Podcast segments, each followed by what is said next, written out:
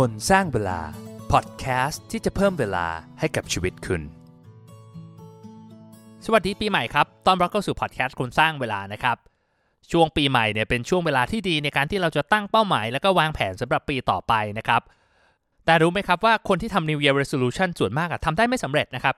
มันมีสถิติบอกว่าคนแค่ 8% เท่านั้นที่ทำตาม New Year Resolution ของตัวเองได้ผมเชื่อว่าทุกคนอาจจะเจอปัญหาคล้ายๆแบบนี้นะครับก็เลยหยิบเอพิโซดหนึ่งที่ผมทำไว้ตอนปลายปี 2019 กลับมารีรันให้ฟังกันนะครับเป็นเกี่ยวกับ 8 เทคนิคในการตั้ง New Year Resolution ทำยังไงให้เพิ่มโอกาสความสำเร็จจาก 8% ให้เป็น 80% ไปติดตามฟังกันได้เลยครับ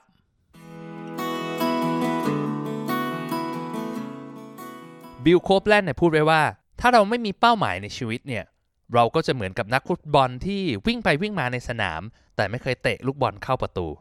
ส่วนไมเคิลเฟลป์นะครับบอกไว้ว่าเป้าหมายเนี่ยไม่ควรจะเป็นอะไรที่มันง่ายมันควรเป็นอะไรที่กระตุ้นให้เราทำงานหนักให้เราพัฒนาตัวเองแม้ว่ามันอาจจะทำให้เรารู้สึกอึดอัดบ้างในบางครั้งวันนี้ผมจะเล่าให้ฟังเรื่องการตั้งเป้าหมายนะครับผมเชื่อว่านะเวลาสิ้นปีแบบนี้หลายๆคนคงอาศัยเวลาเนี้ยทบทวนปีที่ผ่านมาว่าเป็นยังไงบ้างนะครับแล้วก็วางแผนแล้วก็ตั้งเป้าหมายสำหรับปีถัดไปมีสถิติจากนิตยสาร Forbes นะครับบอกว่าคนอเมริกันเนี่ยตั้ง New Year Resolution เนี่ย 80% เฟลตั้งแต่เดือนแรกและมีแค่ 8% เท่านั้นเองที่ทำตาม New Year Resolution ที่ตัวเองตั้งไว้ได้แบบนี้แปลว่าอะไรนะครับแปลว่าการตั้ง New Year Resolution มันไม่เวิร์คหรือเปล่า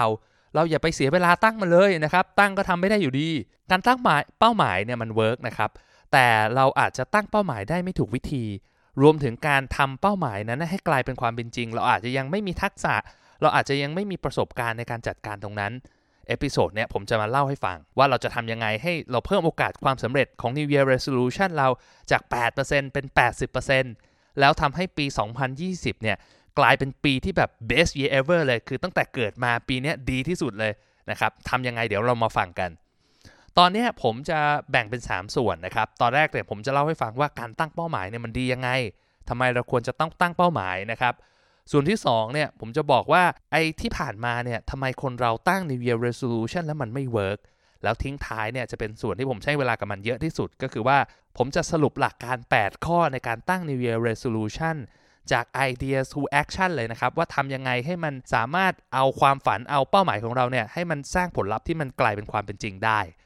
มาเริ่มกันก่อนเลยนะครับว่าการตั้งเป้าหมายมันดียังไงหลายๆคนบอกว่าเฮ้ยจริงๆเราไม่ต้องตั้งเป้าหมายเราก็สามารถใช้ชีวิตอยู่ได้หรือเปล่าอันนี้มันก็อาจจะใช่นะแต่ว่าการตั้งเป้าหมายเนี่ยมันทำให้เรามีทิศทางที่ชัดเจนขึ้นสมมุติเราจะเดินทางออกจากบ้านน่ะไม่ว่าเราจะเดินทางด้วยวิธีไหนสิ่งแรกที่เราต้องรู้ก่อนคือเราจะไปไหนการตั้งเป้าหมายเนี่ยมันก็จะช่วยให้เรามีทิศทางในชีวิตที่ชัดเจนขึ้นนะครับนอกจากนั้นเนี่ยมันจะนำให้เรามีโฟกัสในการใช้ชีวิตมากขึ้นในชีวิตของเราทุกคนนะมีการตัดสินใจอยู่ตลอดเวลาการมีเป้าหมายที่ชัดเจนเนี่ยอย่างน้อยมันทำให้เรารู้ว่าไอ้สิ่งที่เรากำลังต้องตัดสินใจเนี่ยมันสอดคล้องกับทิศทางที่เรากำลังจะเดินไปหรือเปล่านะถ้ามันไม่ใช่มันก็ทำให้เรามีความกล้าที่จะปฏิเสธมันมากขึ้นแต่ถ้าเราบอกว่าเราไม่ได้ตั้งเป้าหมายอะไรก็ได้ยังไงก็ได้อย่างเงี้ยเราก็จะเซย์เยสกับทุกอย่างกลายเป็นว่าเราไม่มีโฟกัสอะไรในชีวิตเลยซึ่งอันนี้ไม่ได้แปลว่าเฮ้ยเราต้องทำอะไรตามแบบแผนเป๊ะๆนะแบบนั้นชีวิตมันก็คงจะน่าเบื่อนะครับแต่อย่างน้อยเนี่ยแกนหลักหรือว่าสิ่งหลักๆที่เราอยากจะได้ในชีวิตน่ะเราก็ควรต้องโฟกัสจดจ่อแล้วก็ใช้เวลากับมันให้มากที่สุดประโยชน์ของการตั้งเป้าหมายอีกข้อหนึ่งก็คือว่าการตั้งเป้าหมายเนี่ยมันช่วยให้เราโฟกัสกับโอกาสไม่ใช่ปัญหานะครับเวลาเราดำเนินชีวิตต่อไปเนี่ยปีหน้าเนี่ยเราจะเจอกับเรื่องราวที่มันไม่คาดฝันที่มันทำให้เราต้องคิดหนักปวดหัวนะครับการที่เรามีเป้าหมายเนี่ยอย่างน้อยเราเห็นแล้วเฮ้ยอยากจะทำอะไรไอ้สิ่งที่เราทำเนี่ยมันคืออะไรแล้วมันทำให้ชีวิตเราเปลี่ยนไปยังไงถ้าเราทำมันได้สำเร็จนะมันก็ทำให้เราเปลี่ยนโฟกัสตัวเองอ่ะแทนที่ถ้าเราไม่ได้ตั้งเป้าหมายเลยมันก็จะอาจจะไปโฟกัสกับปัญหาโฟกัสกับสิ่งที่เราเจอโฟกัสกับความท้าทายต่างๆนะครับการจดจ่อกับเป้าหมายเนี่ยมันจะทำให้เราสามารถใช้ชีวิตในแต่ละวันได้อย่างชัดเจนขึ้นแล้วก็มีความสุขขึ้นประโยชน์อีกข้อหนึ่งของการตั้งเป้าหมายคือมันเป็นคล้ายๆกับ reality check นะครับว่าเรากำลังเดินมาถูกทางหรือยังถ้าเรามีเป้าหมายที่ดีเนี่ยคือชัดเจนและวัดผลได้เนี่ยเป้าหมายพวกนี้ก็จะช่วยเรา keep track สิ่งที่เราทำอยู่นะครับว่าเฮ้ยเราไปถึงไหนแล้วไปได้กี่เปอร์เซ็นต์แล้วเรา on track หรือเปล่า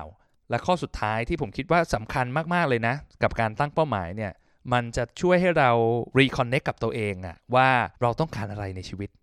สำหรับผมเนี่ยช่วงเวลาสิ้นปีเนี่ยเป็นช่วงเวลาที่ผมชอบมากเลยเพราะว่ามันเป็นเวลาที่ผมได้ทบทวนว่าเฮ้ยปีที่ผ่านมาเนี่ยผมทำอะไรไปแล้วอะไรบ้างที่ผมทำแล้วรู้สึกให้มันมีความสุขมันมีชีวิตชีวามากขึ้นอะไรที่ผมทำแล้วผมรู้สึกไม่ชอบผมอยากจะเปลี่ยนมันเนี่ยมันทำให้เรารู้จักตัวเองมากขึ้นเนี่ย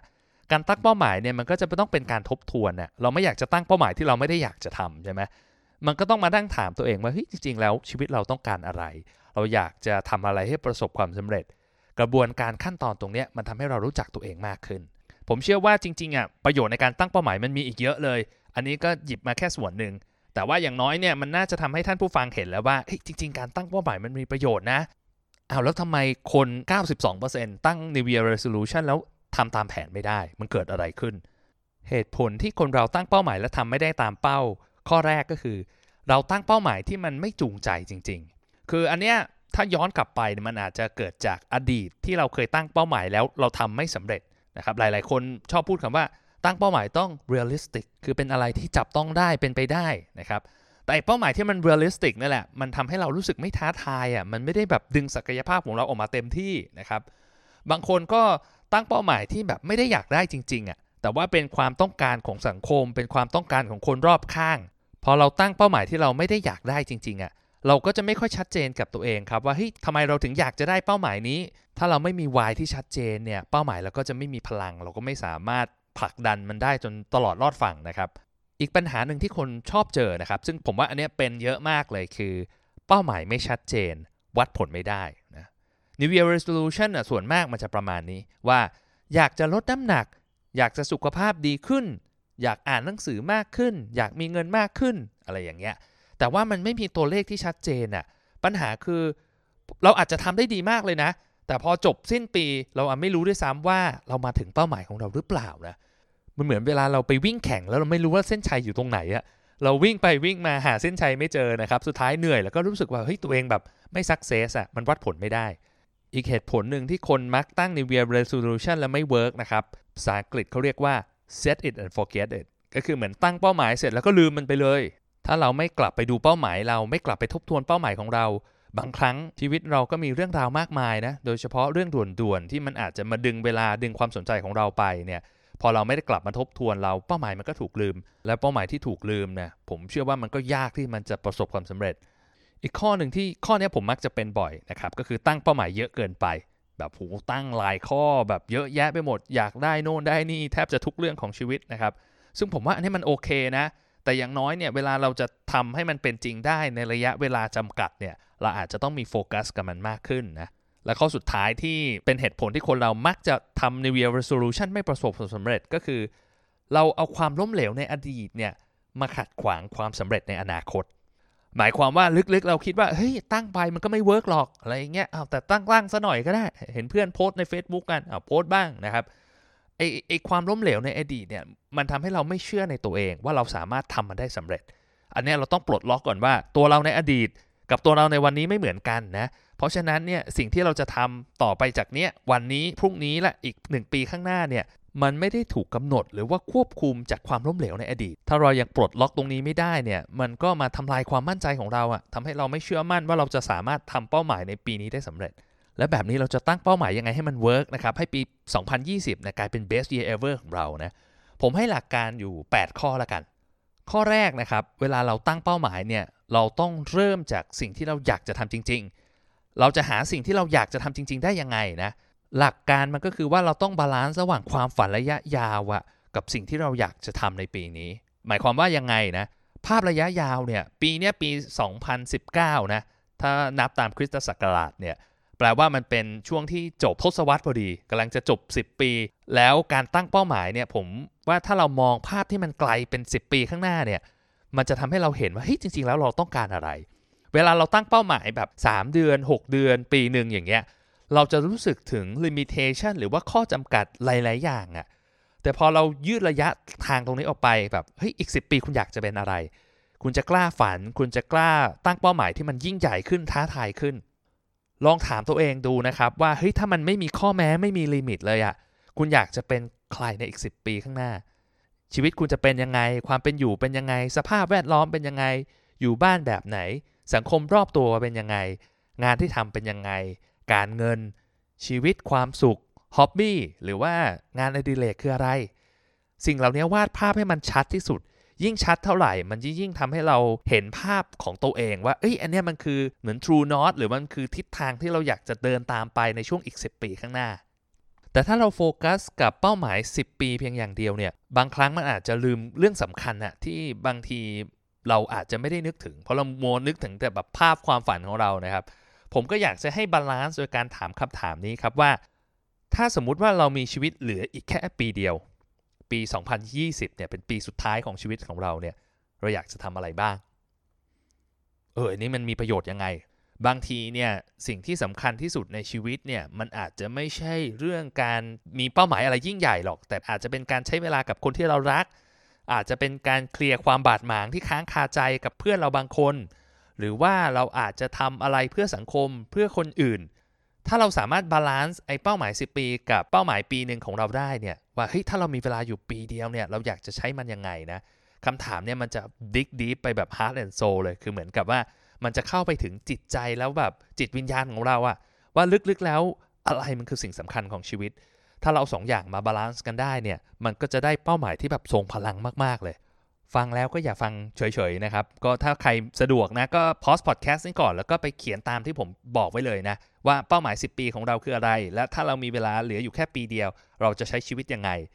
แล้วค่อยมาว่ากันต่อแต่ถ้าใครไม่สะดวกก็ฟังต่อไปแล้วก็ย้อนกลับมาทำก็ได้นะครับแต่สำคัญคืออย่าให้ไอเดียดีๆมันอยู่แต่ในพอดแคสต์นะเอาไปใช้ในชีวิตประจำวันของเราได้นะถึงแม้เราอาจจะไม่ได้ตั้งเป้าหมายไม่ได้ตั้ง New Year Resolution แบบเวอร์วังอลังการอะไรเลยอย่างน้อยที่สุด Exercise เนี่ยมันทำให้เราทบทวนตัวเองและทำให้เรารู้ว่าเราต้องการอะไรจริงๆในชีวิต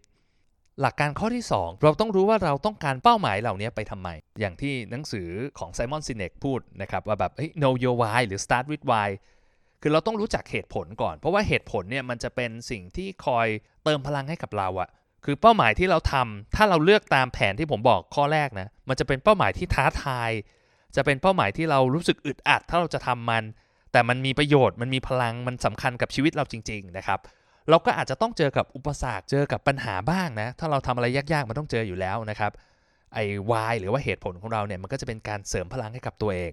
ผมให้ทิปส์ข้อนึงสำหรับเรื่องนี้นะครับผมเองเนี่ยเวลาตั้งเป้าหมายในอดีตเนี่ยผมมักจะตั้งเป้าหมายเกี่ยวกับเรื่องของตัวเองอ่ะคือเหมือนกับว่าอยากจะมีเงินเท่านั้นอยากจะมีผลตอบแทนเท่านี้อยากประสบความสำเร็จเรื่องนั้นเรื่องนี้แต่มันเป็นเป้าหมายที่มันเกี่ยวกับตัวเองทั้งนั้นเลยนะครับ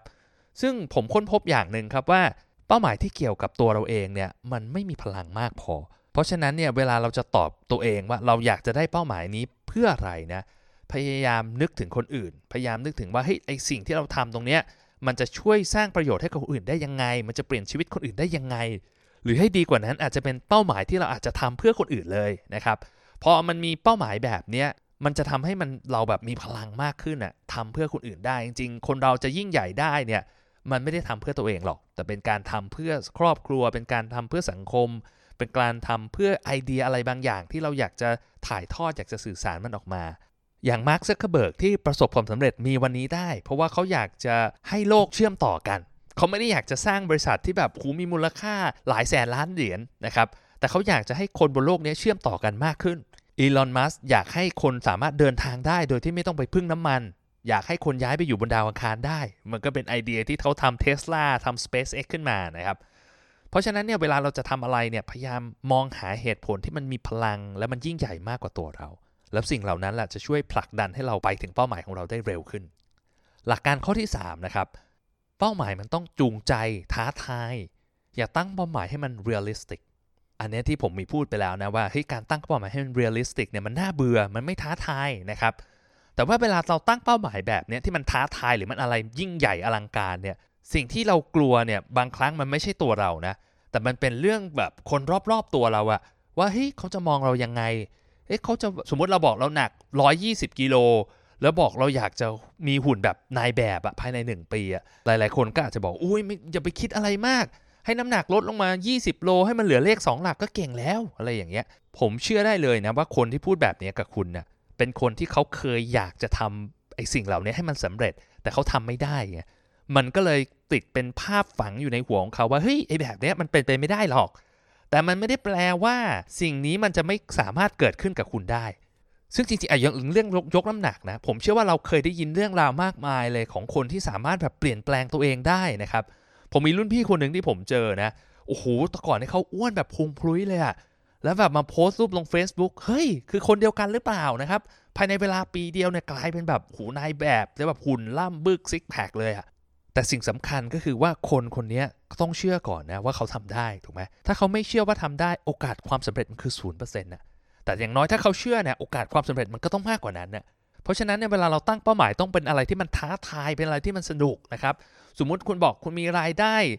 เดือนละ 50,000 บาทปีหน้าจะตั้งเป้าหมายเป็น 55,000 บาทผมว่าเฮ้ยแบบเนี้ยมันไม่ท้าทายถ้าเราทำไปเราก็จะไม่ใช้เอฟฟอร์ตไม่ได้ดึงศักยภาพของเราแบบเต็มที่ลองถามตัวเองดูเฮ้ยปีนี้เรามีรายได้ 50,000 บาทปีหน้าเราจะทำยังไงให้มีรายได้ 150,000 หรือ 500,000ไอการทำแบบนี้มันทำให้เราต้องคิดแบบนอกกรอบอะเราจะมองหาอะไรใหม่ๆเราต้องดึงศักยภาพตัวเองเราต้องมองหาเหมือนกับสิ่งที่มันซ่อนอยู่ภายในแล้วเอาออกมาใช้นะครับถึงจะทำเป้าหมายพวกนี้ได้สำเร็จถึงไม่ถึงอย่างน้อยผมเชื่อว่าคุณจะประสบความสำเร็จมากกว่าการตั้งเป้าหมายแค่เดือนละ 55,000 บาทแน่นอนเพราะว่าสมมติเราบอกเราตั้ง 150,000 เราบอกเฮ้ยเราไปถึงแค่ครึ่งเดียวมันก็ 75,000 แล้วถูกไหมครับถ้าเทียบกันแล้วเนี่ยกับการตั้งเป้าหมายเล็กๆเนี่ยมันใช้พลังเท่ากันน่ะแต่การตั้งเป้าหมายใหญ่มันจะแบบจูงใจแล้วเราที่สำคัญคือเราสนุกกว่ามากในการเดินทางไปสู่เป้าหมายนั้นหลักข้อที่4เราต้องอัปเดตเป้าหมายของเราเป็นประจำไอเดียนี้เนี่ยมาจากการที่ผมเคยสัมภาษณ์อาจารย์นพดลร่มโพนะครับที่เป็นผู้เชี่ยวชาญเรื่อง OKR เนี่ยอาจารย์บอกว่าหลักการที่สำคัญที่สุดที่มันจะมีผลต่อความสำเร็จของคนเราในการจะบรรลุเป้าหมายหรือเปล่านะคือความถี่ในการอัปเดตผลอย่างอาจารย์นพดลเนี่ยก็คืออัปเดตทุกอาทิตย์ใช่ไหมอย่างของเราเนี่ยก็ลองดูว่าเฮ้ยเราจะสามารถสร้างรูทีนยังไงให้เราอัปเดตเป้าหมายของเรานะครับผมเชื่อว่าอย่างน้อยที่สุดต้องอาทิตย์ละครั้งอ่ะต้องเอาเป้าหมายของเรากลับมาดูแล้วแบบเฮ้ยอันไหนมันคืบหน้าไปบ้างนะครับถ้าเราไม่ได้ทำอะไรเลยนะเวลาเรากลับมาดูเฮ้ยโอ้โหเรามีตั้งเป้าหมายไว้มันเหมือนกับสัญญากับตัวเองไว้แล้วอ่ะเราก็จะมีแรงกระตุ้นเราก็อยากจะทำอยากจะลงมือสร้างสรรค์ทำให้เป้าหมายมันคืบหน้ามากขึ้นหลักการนี้มันดูซิมเปิลง่ายมากๆนะแต่จริงๆมันมีผลลัพธ์เยอะมากอันนี้เรียกได้ว่าทำน้อยได้มากคือไม่ต้องทำอะไรซับซ้อนเลยอาจจะเอาสมุดอันนึงจดเป้าหมายของเราไว้นะครับหรือว่าถ้าให้ดีก็คือทำเป็นแบบเหมือนเขียนไว้ในไวท์บอร์ดหรือว่าทำเป็นปริ้นท์ออกมาแผ่นใหญ่ๆแปะไว้ข้างฝาบ้านเลยนะครับให้เราเห็นให้เรานึกถึงมันบ่อยๆนะครับอย่างอาจารย์นพดลนะครับอาจารย์ก็จะมีสมุดจดบันทึก OKR หรือว่าเป้าหมายในแต่ละด้านอาจจะเล่มนึง1ด้านอะไรครับแล้วก็จะมี Key Result ของแต่ละอันเราก็จะทำอะไรคล้ายๆแบบนั้นได้นะเช่นว่าแบบเราบอกว่าอาจจะเป็นเป้าหมายเรื่องสุขภาพสมุดจดเล่มนึงเป้าหมายเรื่องการเงินเป้าหมายเรื่องการงานอะไรแบบนี้มันก็จะช่วยให้เรา keep track แต่อย่างน้อยที่สุดคือเราต้องสร้างรูทีนสร้างกิจวัตรว่าอาทิตย์ละครั้งวันอาทิตย์ตอนเช้า 9:00 นเราจะตื่นมาทบทวนเป้าหมายของเราไม่ว่าจะทำหรือไม่ทำเราจะมาอัปเดตเป้าหมายของเราแบบนี้มันก็จะเพิ่มโอกาสความสำเร็จได้เยอะมากหลักข้อที่5เราต้องโฟกัสอันเนี้ยเรียกได้ว่าเป็นจุดอ่อนหรือเป็นปัญหาของผมเลยนะเพราะผมชอบตั้งเป้าหมายหลายอย่างนะครับซึ่งจริงๆการตั้งเป้าหมายหลายอย่างเนี่ยมันโอเคนะเพราะชีวิตเราเนี่ยมันก็มีหลายด้านใช่ไหมเรื่องของความสัมพันธ์การเงินสุขภาพครอบครัวเรื่องลูกเรื่องการงานเรื่องความฝันแพชชั่นของเราเนี่ยแต่ถ้าเรามีเวลาจำกัดเนี่ยเราอาจจะต้องเลือกว่าเราจะโฟกัสกับเป้าหมายไหนก่อนซึ่งจากประสบการณ์นะครับผมคิดว่าเป้าหมายสักประมาณ 3-5 ข้อเนี่ยคือว่าแม็กซิมัมและที่เราสามารถจะโฟกัสกับมันได้มากกว่านี้เราจะมีปัญหาแล้วบางทีเราจำเป้าหมายของเราไม่ได้ด้วยซ้ำนะแต่สมมุติว่าถ้าเรามีเป้าหมาย10ข้อ15ข้ออย่างเงี้ยเราจะทำยังไงนะวิธีแก้ไขที่ง่ายที่สุดก็คือว่าเราก็ซอยมันย่อยให้เป็นเป้าหมายรายไตรมาสดูนะครับเช่นเราบอกเลยทั้งปีเรามีเป้าหมาย15ข้อเราก็จะแบ่งไปไตรมาสนึงประมาณ 3-5 ข้อเราจะโฟกัสเรื่องอะไรก่อนไตรมาสแรกเราจะโฟกัสเรื่องสุขภาพไตรมาส2เราจะโฟกัสเรื่องการเงินไตรมาส3โฟกัสเรื่องความสัมพันธ์อะไรพวกนี้มันก็จะทำให้เราโฟกัสมากขึ้นคือเป้าหมายมันอยู่ตรงนั้นแหละเราเขียนไว้ล่ะจะทบทวนมันแต่เราอาจจะบอกกับตัวเองว่าไตรมาสแรกเนี่ยเราจะโฟกัสกับเรื่องอะไรบ้างนะแล้วที่เหลือก็คือเดี๋ยวเราจะไปโฟกัสกันในไตรมาสถัดไปหลักข้อที่6เป้าหมายของเราต้องวัดผลได้ซึ่งอันนี้ผมก็มีพูดไปแล้วนะครับว่ามันเป็นเรียกได้ว่าเป็นปัญหาที่แบบคอมมอนพบบ่อยมากสำหรับคนที่ตั้งเป้าหมายนะครับการที่ทำให้เป้าหมายมันวัดผลได้ชัดเจนเนี่ยมันจะทำให้เราไม่หลอกตัวเองอะว่าเฮ้ยเราถึงเป้าหมายหรือเปล่าหรือเราไม่ถึงเป้าหมาย แล้วมันทำให้เราวัดความคืบหน้าของเป้าหมายของเราได้นะว่าเฮ้ยเรา on track หรือเปล่านะสมมุติเราตั้งเป้าหมายเราอยากจะวิ่ง 1,000 กิโลเมตรในปี2020ผ่านไป1อาทิตย์เราก็จะรู้แล้วเฮ้ยอาทิตย์นี้วิ่งได้กี่กิโลเดือนแรกกี่กิโลแล้วถ้าเราวิ่งแบบนี้เราจะจบตามแผนไหมเพื่อเห็นภาพนะผมอาจจะยกตัวอย่างละกันเป้าหมายที่คนตั้งส่วนมากเนี่ยคืออะไรแล้วจะทำยังไงให้มันสเปซิฟิกมากขึ้นผมอ่านบทความนึงเขามีการเซอร์เวย์ว่า New Year's Resolution ของปี2019เนี่ยของปีต้นปีเนี้ยว่าใครตั้งอะไรเยอะที่สุดนะที่เยอะที่สุดข้อแรกก็คือการไดเอทหรือว่าการกินให้แบบสุขภาพดีขึ้นนะซึ่งอันเนี้ย 70% เลยออกกำลังกายมากขึ้นลดน้ำหนักเก็บเงินมากขึ้นเรียนทักษะใหม่ๆอ่านหนังสือมากขึ้นเลิกบุหรี่หางานทานแอลกอฮอล์ให้น้อยลงแล้วก็ให้เวลากับครอบครัวแล้วก็ลูกๆมากขึ้นอย่างเรื่องการไดเอทหรือทานอาหารที่ดีต่อสุขภาพมากขึ้นเนี่ยเราจะวัดผลยังไงถ้าใครอยากจะลดน้ำหนักล่ะจะตั้งเป้าว่าเฮ้ยน้ำหนักตัวเหลือเท่าไหร่นะครับหรือว่าให้ดีกว่านั้นอาจจะตั้งเรื่องของเปอร์เซ็นต์บอดี้แฟทเข้าไปควบคู่ด้วยนะเพราะบางทีเราน้ำหนักลงแต่ว่ามันลงเพราะกล้ามเนื้อแบบนี้มันก็ไม่ดีต่อสุขภาพนะครับเราต้องอยากจะลดไขมันจริงๆหรือว่าเราบอกอยากจะทานให้มันเฮลตี้ขึ้นอาจจะตั้งเป้าหมายได้ว่าเราอยากจะทานสลัดหรือว่าทานผักเนี่ย1พอร์ชั่นเนี่ยอย่างน้อยวันละ1ครั้งหรือเราอาจจะตั้งโควต้าให้กับตัวเองว่าเราจะทานจังก์ฟู้ดได้ไม่เกินอาทิตย์ละ1ครั้งแบบนี้มันก็จะเห็นความชัดเจนมากขึ้นนะครับอย่างเรื่องออกกำลังกายถ้าให้ชัดเจนเราบอกไปเลยว่าอาทิตย์นึงเราจะเข้ายิมกี่วันแล้วครั้งนึงนานแค่ไหนอย่างเป้าหมายทางการเงินก็วัดไปเลยว่าเราจะมีรายได้เท่าไหร่มีสินทรัพย์สุทธิเท่าไหร่นะครับถ้าเราตั้งเป้าหมายให้มันชัดเจนวัดผลได้เนี่ยเราก็จะสนุกกับการไล่ล่าตามความฝันตามเป้าหมายของเรามากขึ้นหลักในการตั้งเป้าหมายข้อที่7เราต้องมี accountability partner ก็เรียกได้ว่าเป็นคนที่จะจมหัวจมท้ายกับเราว่าเราจะไปถึงเป้าหมายของเราได้ไหมนะครับอันนี้หลายคนจะมีคำถามเวลาตั้งเป้าหมายขึ้นมาแล้วเนี่ยเราควรจะแชร์ให้คนอื่นฟังหรือเปล่าหลักคิดมันมีอยู่ว่า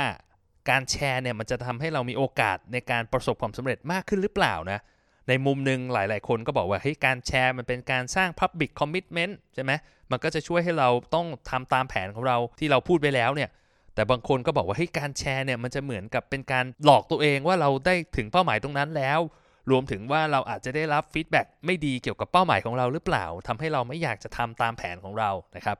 บมันก็มองได้ทั้งสองแง่นะแต่ว่าสำหรับผมอะผมเชื่อว่าวิธีที่ดีที่สุดก็คือตรงกลางนะครับคือเราแชร์ในเรื่องที่เราอยากจะแชร์กับคนที่คิดว่าถ้าเขาฟังแล้วเขาจะช่วยให้เราไปถึงเป้าหมายเราได้ง่ายขึ้นหรือว่าเป็นคนที่เหมือนกับจะยินดีกับเราถ้าเราไปถึงเป้าหมายตรงนั้นคอยถามคอยเตือนคอยทวงให้เราทำตามเป้าหมายที่เราวางไว้ให้สำเร็จนะครับยกตัวอย่างเช่นสมมุติเราบอกว่าเราอยากจะวิ่งเป็นประจำลองไปหาเพื่อนที่มันเป็นนักวิ่งดูครั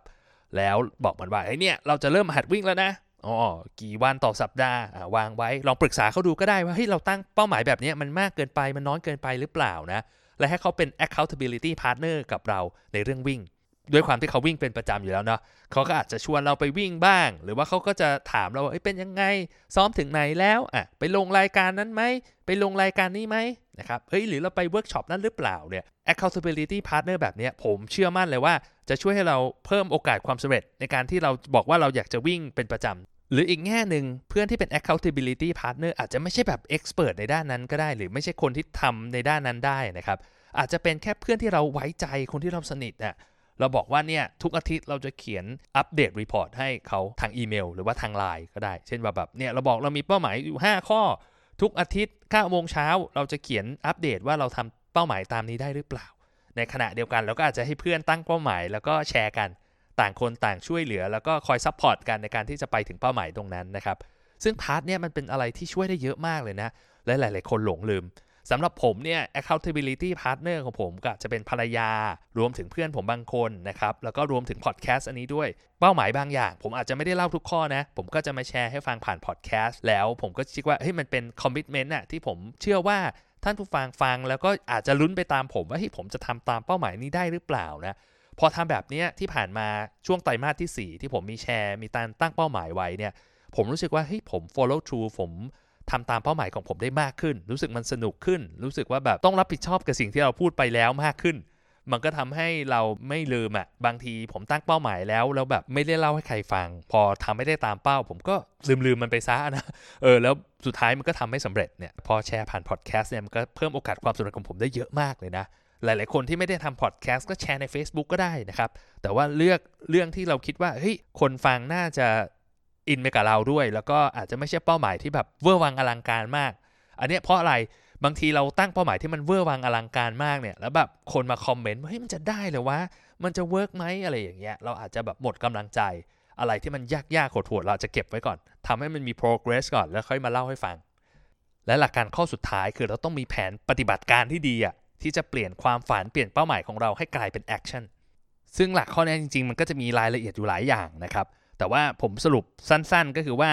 เริ่มต้นให้มันเล็กไม่ต้องแบบเวอร์วังอลังการมากนะครับแล้วพยายามทำให้ได้ต่อเนื่องอย่างน้อย30วันอย่างสถิติที่ผมบอกไปตอนแรกใช่ไหมว่าเฮ้ยคน 80% เฟลตั้งแต่เดือนแรกนะถ้าเราสามารถทำผ่าน30วันแรกได้เนี่ยโอกาสความสำเร็จของเราเนี่ยจะเพิ่มจาก 8%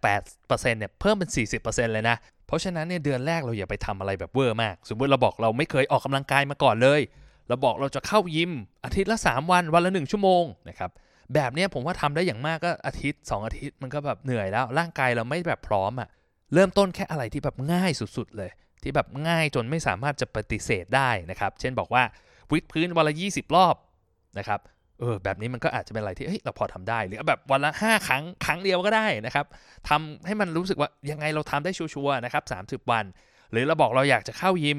เราก็บอกว่าเนี่ยเราเข้ายิมแค่อาทิตย์ละ2วันวันละ15นาทีก่อนเริ่มต้นแบบนี้ก่อนนะครับแล้วมันจะทำให้เรารู้สึกเราทำแล้วสักเซสมีโมเมนตัมแล้วต่อเนื่องแบบนี้เราก็อยากจะทำต่อใช่ไหมครับซึ่งกลยุทธ์แบบนี้มันดีกว่าเราแบบหูเริ่มแบบเวอร์เลยแล้วแบบสุดท้ายทำได้ไม่กี่อาทิตย์แบบนี้มันก็หมดกำลังใจ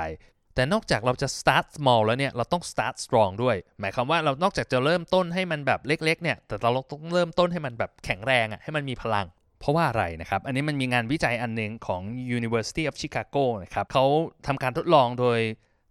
ให้นักเรียนเนี่ยมาร่วมการทดลอง3กลุ่มนะครับก็คือเขาจ่ายเงินให้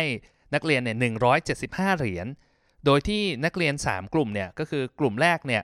เข้ามาฟัง information session แล้วก็ให้ทางนักวิจัยเนี่ยkeep track ว่าเขามาเข้ายิมกี่ครั้งนะครับกลุ่มที่2เนี่ยบอกว่านี่แหละทำเหมือนกลุ่มแรกเลยแต่อย่างน้อยเนี่ยต้องมาเข้ายิมอย่างน้อย1ครั้งในเดือนแรกแล้วก็กลุ่มที่3เนี่ยต้องเข้ายิมอย่างน้อย8ครั้งก็คือเรียกว่าอาทิตย์ละ2ครั้งอ่ะในเดือนแรกนะครับมันก็ไม่น่าแปลกเนาะที่คนที่ทำได้เยอะที่สุดก็คือกลุ่มสุดท้ายนะเพราะเขาอยากจะได้เงิน175เหรียญใช่ไหม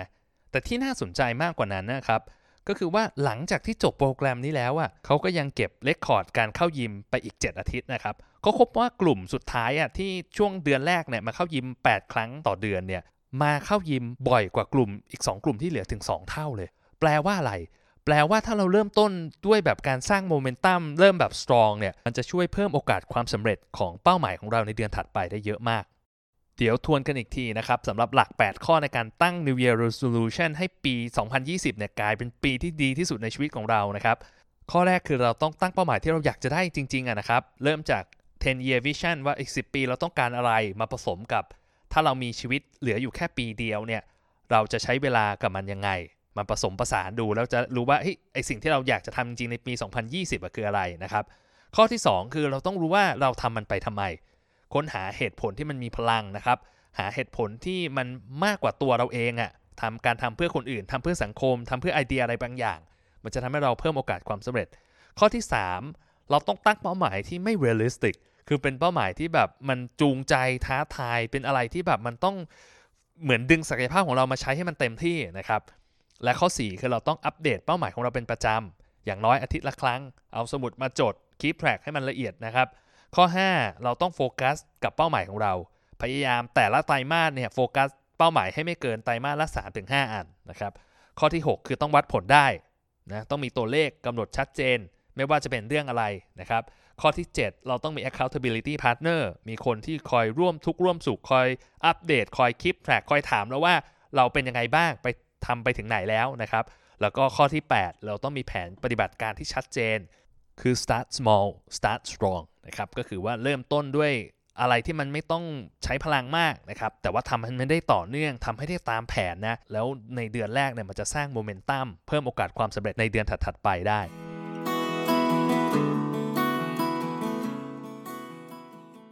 ก็จบกันแล้วนะครับสำหรับเอพิโซดรีรันเรื่องการตั้ง New Year Resolution นะครับ8เทคนิคในการที่จะเพิ่มโอกาสความสำเร็จในการที่จะตั้งเป้าหมายสำหรับปี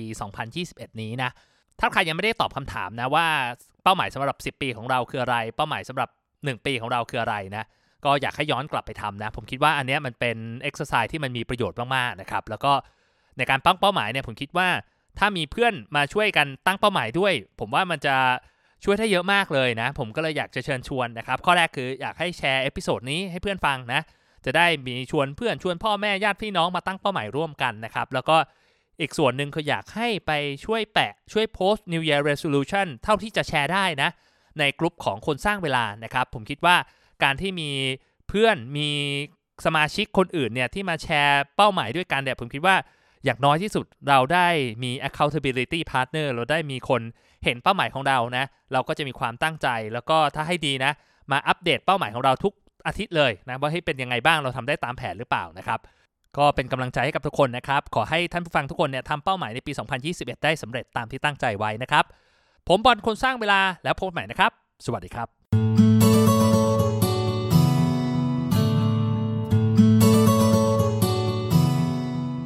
คนสร้างเวลา